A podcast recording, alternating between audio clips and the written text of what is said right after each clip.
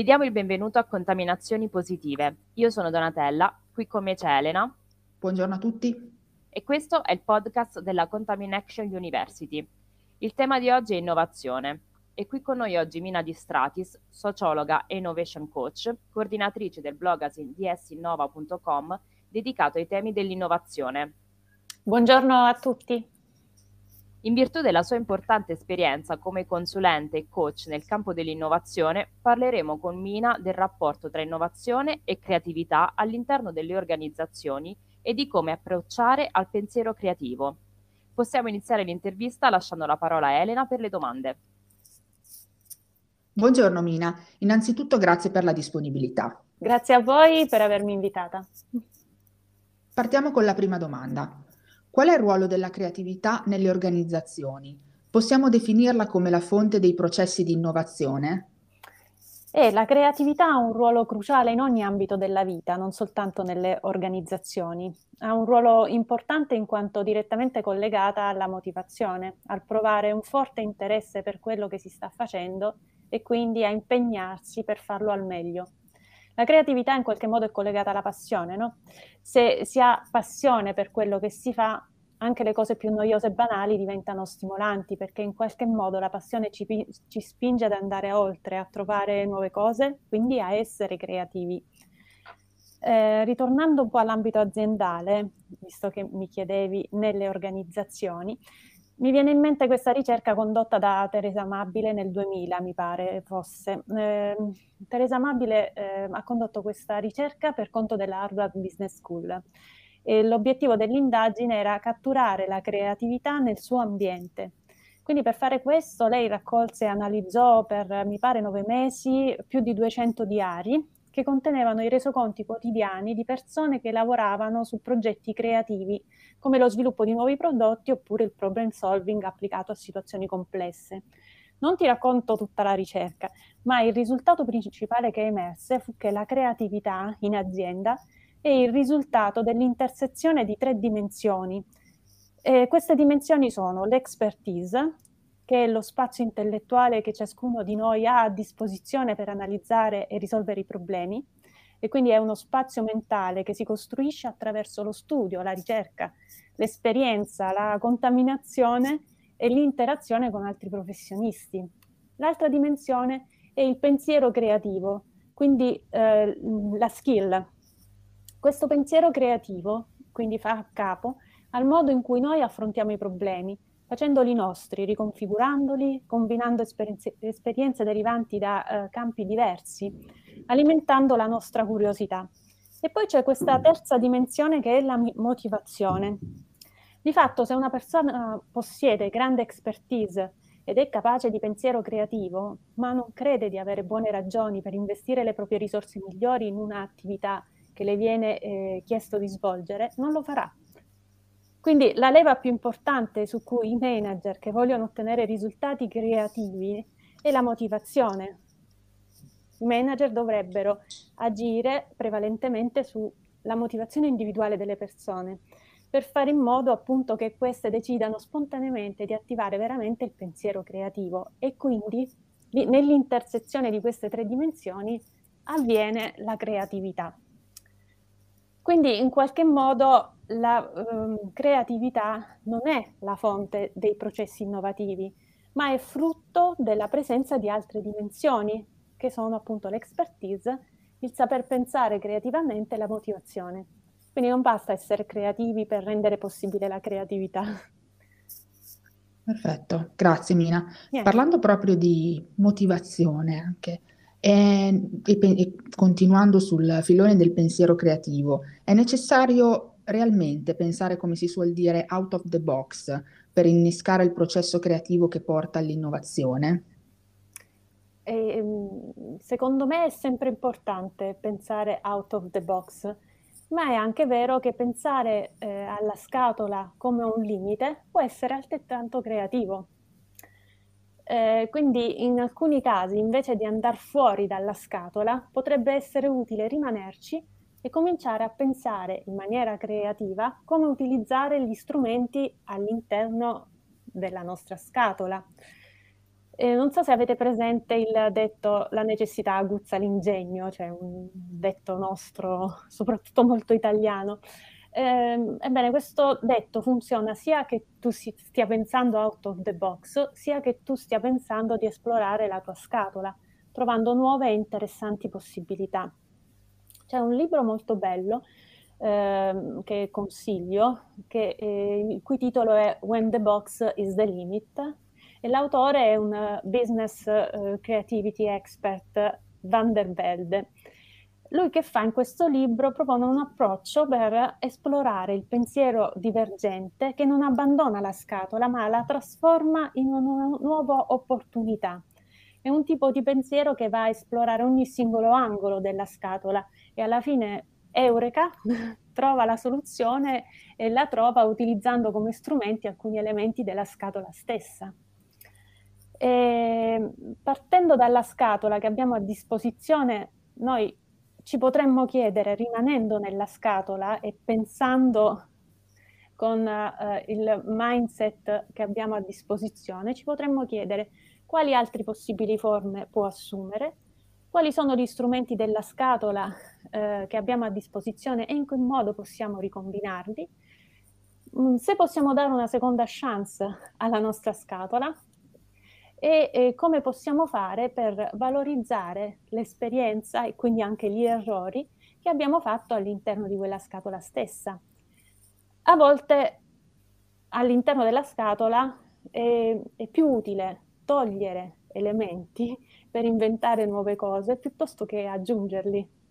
E parlando proprio di, di errori, di, di limiti, di, di, innovazione che nasce proprio a partire da questi elementi. Ci potresti fare qualche esempio appunto di innovazione nata da un approccio critico alla creatività volto alla ricerca di nuove soluzioni partendo appunto dai propri limiti?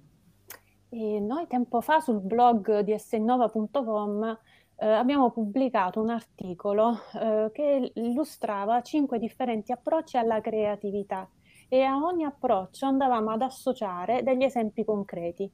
E quindi, per esempio, un approccio che abbiamo esplorato è quello che, eh, de- della scatola obsoleta. Ehm, pensa alle cabine londinesi, no? l'esempio emblematico di una scatola che a un certo punto ha perso la sua uh, funzione, cioè quella di consentire di mettere in collegamento le persone, perché ovviamente ormai abbiamo tutti uno smartphone. Però per preservare questa scatola che ha un ruolo fondamentale eh, in quanto identifica la cultura di una città che è Londra, eh, il governo a un certo punto si è inventato eh, una, una, una, call eh, dove si chiedeva eh, di reinventarsi gli usi possibili di questa scatola. E lì sono venute fuori un sacco di idee, c'è chi ha, ha, proposto e lo ha fatto di vendere insalate in questa, in questa cabina telefonica, oppure eh, c'è chi ha realizzato un book crossing, oppure ancora eh, chi lo ha trasformato in un posto in cui andare a ricaricare il telefono. Un altro approccio che abbiamo esaminato è stato quello dell'approccio Jugad, il, quello di eh, fare con quello che si ha. L'approccio Jugad, che è un approccio molto um, uh, orientale, un approccio, è una filosofia di, di, vita indiana, in cui, e in questo appunto gli indiani sono, sono maestri, in cui loro analizzano i loro problemi e cercano di risolverli con gli strumenti che hanno a disposizione. Esempio tipico che viene citato in, eh, per quanto riguarda questa, questo approccio è l'esperienza di questo vasaglio indiano che a un certo punto ha inventato un frigorifero in terracotta e che riusciva a risolvere il problema degli sbalzi di corrente e della mancanza di corrente per intere settimane che rendevano i frigoriferi occidentali inutilizzabili nei villaggi indiani. Quindi lui si è inventato questo eh, frigorifero, diciamo, in terracotta, in cui appunto i cibi potevano essere eh, conservati più a lungo. Da qui ne è nato un business. Un altro approccio che abbiamo eh, evidenziato è quello del non si butta via niente. Eh, qui la storia è quella tipica dei post-it oppure del Kleenex, no? il Kleenex, il fazzoletto che noi oggi utilizziamo, eh, in realtà non era altro che eh, una, eh, un filtro, anzi il filtro che veniva utilizzato eh, nelle maschere antigas durante la seconda guerra mondiale. Quindi non lo buttiamo, ma cerchiamo di trasformarlo in qualcos'altro. Facciamo l'esempio del, de, dell'aspirapolvere Dyson, che a un certo punto è uscita sul mercato, ma eh, la sua originalità era il fatto che non aveva il sacchetto della polvere. Oppure pensiamo a Uber, no? che è la prima compagnia dei taxi senza taxi. Oppure a Airbnb, alla catena di hotel senza hotel. Uh, Cirque du Soleil, in cui, in cui non ci sono gli animali o lo stesso Amazon che è una libreria senza, senza eh, cioè che è un, un, insieme di libri, vendo i libri ma non c'è una libreria, quindi il andare oltre eh, quello a cui siamo abituati eh, a vedere, eliminando invece che, che aggiungere qualcosa. E poi l'ultimo approccio è quello della creatività come eh, salvifica, cioè la creatività ci salverà. La creatività, come tutti ormai sappiamo, salvo i tre astronauti che in collaborazione con Houston costruirono la famosa cassetta delle lettere che consentì di eliminare l'eccesso di azoto. Paradossalmente il fallimento della missione si trasformò in un formidabile successo della creatività umana. Ecco, questi sono gli approcci che abbiamo eh, individuati eh, per andare oltre i propri limiti. Grazie Mina per questo scambio, il potere della creatività. Eh, chiudiamo l'intervista come di consueto con uno sguardo verso il futuro. Tra cinque anni come cambierà a tuo avviso l'approccio all'innovazione? Io non ho la sfera magica, anche se mi piacerebbe molto, però sono sicura che la creatività ci salverà. E quindi il mio appello è di esercitarla ogni giorno con costanza, soprattutto in questo periodo in cui Ehm, le limitazioni ci mettono a dura prova. E se mi permettete, io vi lascerei con una routine di esercizi da realizzare ogni giorno. E questa, questa routine di esercizi, come fosse appunto fitness o fosse una routine di bellezza, eh, si compone di questi passi. Innanzitutto cercare di sorprendere e sorprendersi, e questo farlo ogni giorno eh, cercando di riscoprire la capacità di, di, di fare sorpresa agli altri e soprattutto individuare delle cose che sorprendono noi stessi. Il secondo punto è approfondire e appassionarsi. Se eh, individuiamo l'interesse per qualcosa, dovremmo perseguirlo e cercare di approfondire l'argomento. E in generale dovremmo dedicare più tempo a fare ciò che è in linea con le nostre aspirazioni e meno a quello che non amiamo, questo per, vivere una vita eh, di armonia.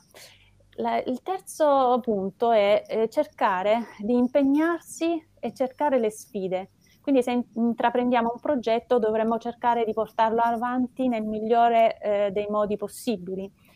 È importante fare bene le cose e avere sempre nuovi stimoli.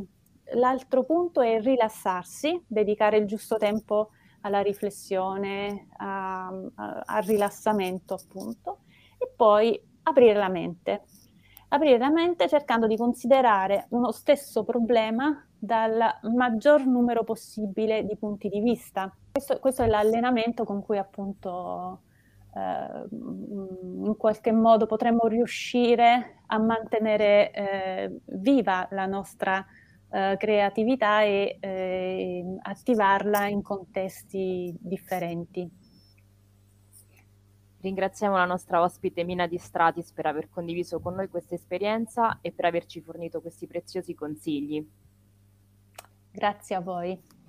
E chiudiamo questo episodio di Contaminazioni Positive pensieri, azioni, connessioni per contribuire alla creazione di un mondo migliore, ispirando e responsabilizzando i leader di oggi e di domani.